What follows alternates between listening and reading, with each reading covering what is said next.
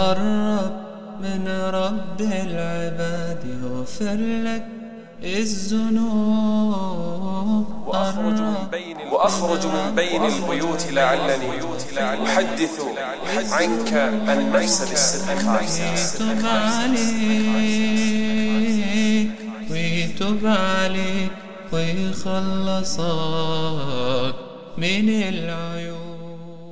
يقول ابن القيم رحمه الله كان ابن تيمية أحيانا يخرج من بين البيوت إلى الفلاة إلى الصحراء. يقول يناجي ربه ويذكر الله عز وجل ويبكي.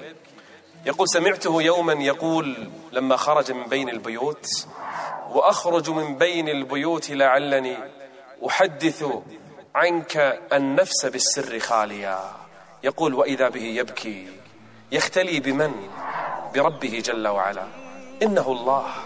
أتعرف ما هي أجمل لحظات العمر؟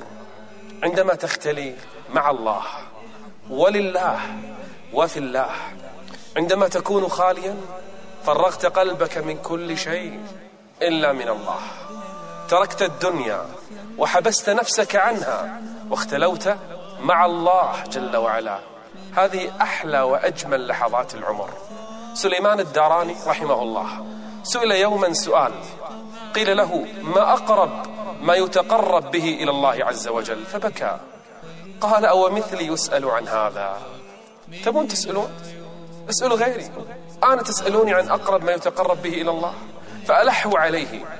فقال وهو يبكي. قال أقرب ما يتقرب به إلى الله. أن يطلع الله عز وجل على قلبه. فلا يرى فيه. فلا يرى فيه. فلا يرى فيه. من أمر الدنيا. من أمر الدنيا. من أمر الدنيا. والآخرة. والآخرة. والآخرة. إلا هو. إلا هو. إلا هو. إلا هو. إنه من. إنه الله جل وعلا.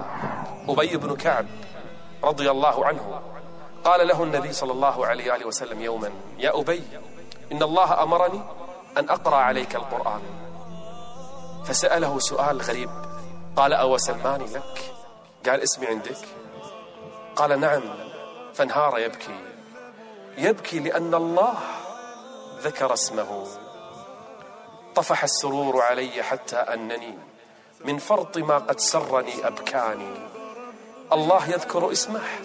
حق له أن يبكي. إنه الله جل جلاله. سأظل أقرع باب ربي عله يعفو عن الزلات والعثرات. إني لملتزم بأعتاب الرجا والخوف يسبقني إلى الخلوات. سأظل